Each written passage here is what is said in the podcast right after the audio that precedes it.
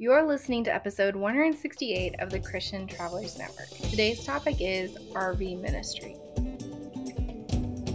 You're listening to Christian Travelers Network, the podcast and platform where travel stories, community, and scripture combine. Hey, Christian travelers, I am so glad that you are here because today we're going to be talking about RV slash trailer slash van travel, the van life. Um, many of you know that that kind of lifestyle has really blown up during and post pandemic. But before we dive into that, I want to once again point you to our website, ChristianTravelers.net. There you'll find other faith and travel resources, links to our online community and social media, etc. And if you missed it a couple episodes ago, we talked about our online platform that's launching soon.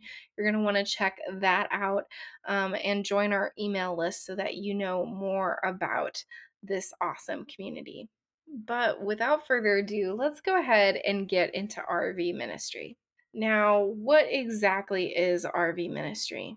Well, um, I can remember a time when my grandparents traveled around in an RV and they got to see parts of the United States while also doing construction for churches.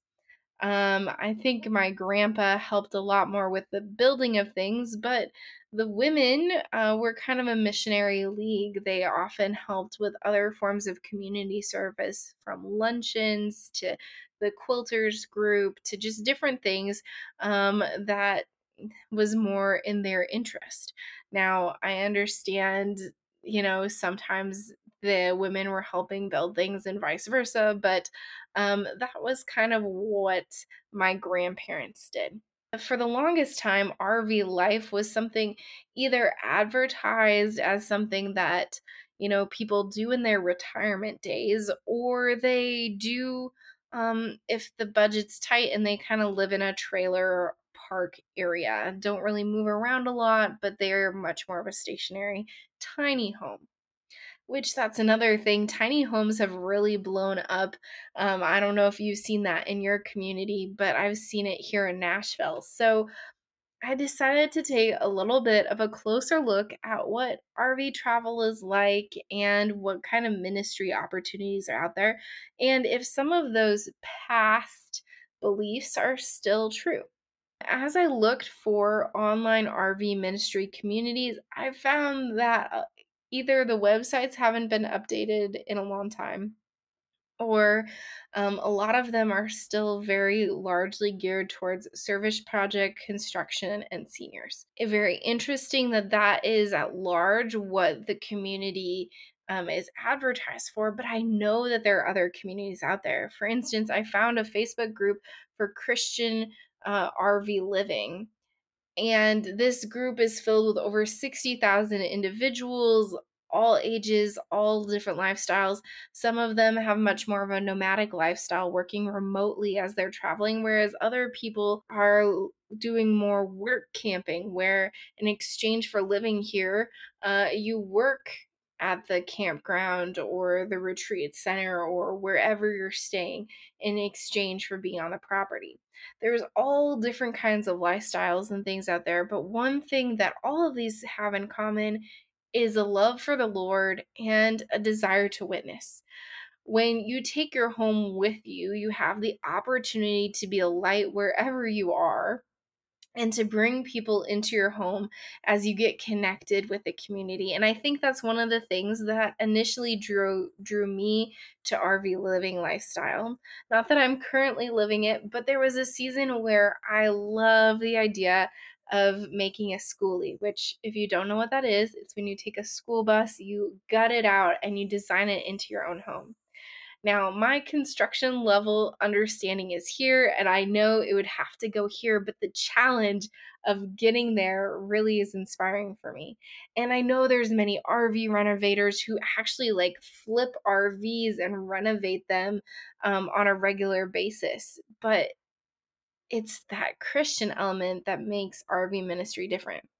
And on the other hand, not just the RVers, but there are even campgrounds that are very Christian based where their activities involve middle school and youth Bible studies, kids clubs, which are more or less a VBS kind of style, just an environment where, while yes, you're getting out of your home, but yet, or wherever your home is, depending on how frequently you travel, and you're taking your RV somewhere where you're in Christian community and being inspired and rejuvenated to go back or go back out uh, to continue to share. So I just find that the RV lifestyle is very fascinating, especially for those who do it full time. Now, not to say that those who travel for short brinks of time can't be witnesses or shine God's light. That's certainly something they're capable of. But those who do it full time have quite a lot of hurdles that, that get them there.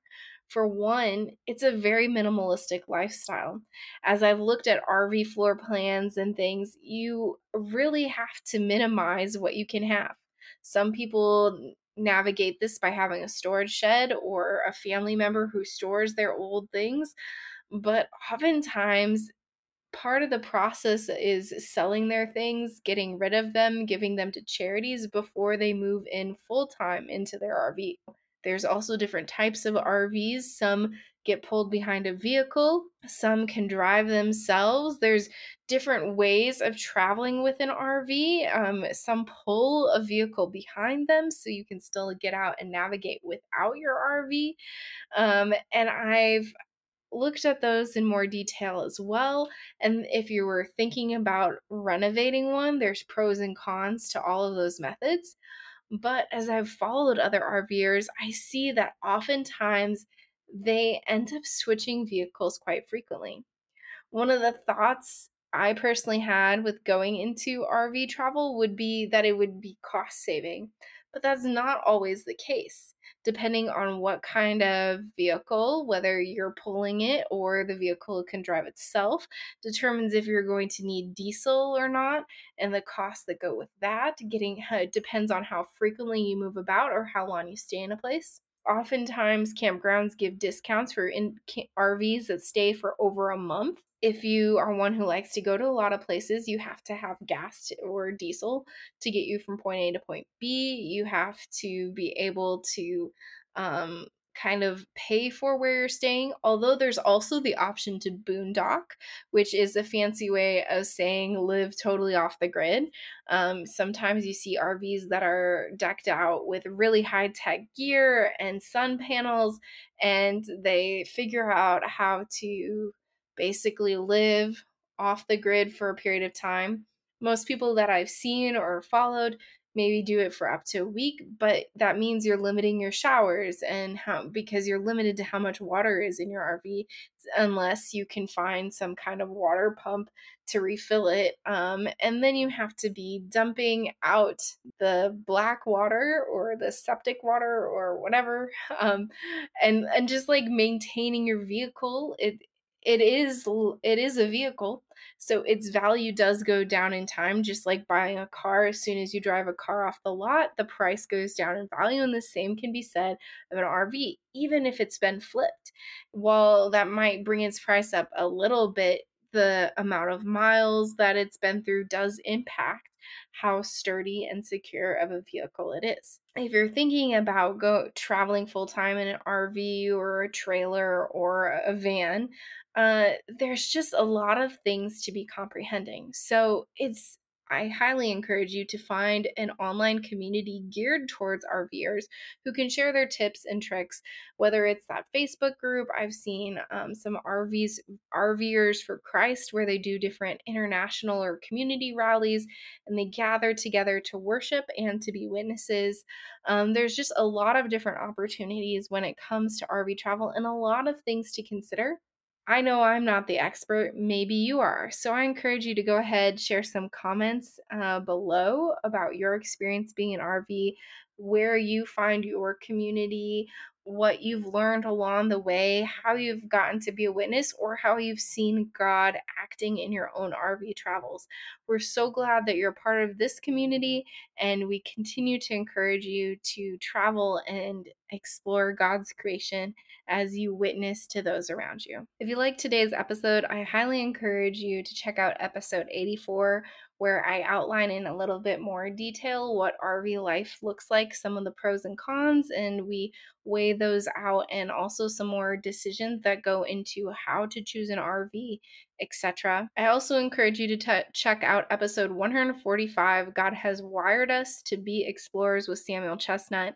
He explores many different forms of travel, not just RVs, but the different ways in which we can explore God's creation and how He has impacted us to be explorers for Him. Well, I hope that you've enjoyed today's episode, and until next time, safe travels and God bless.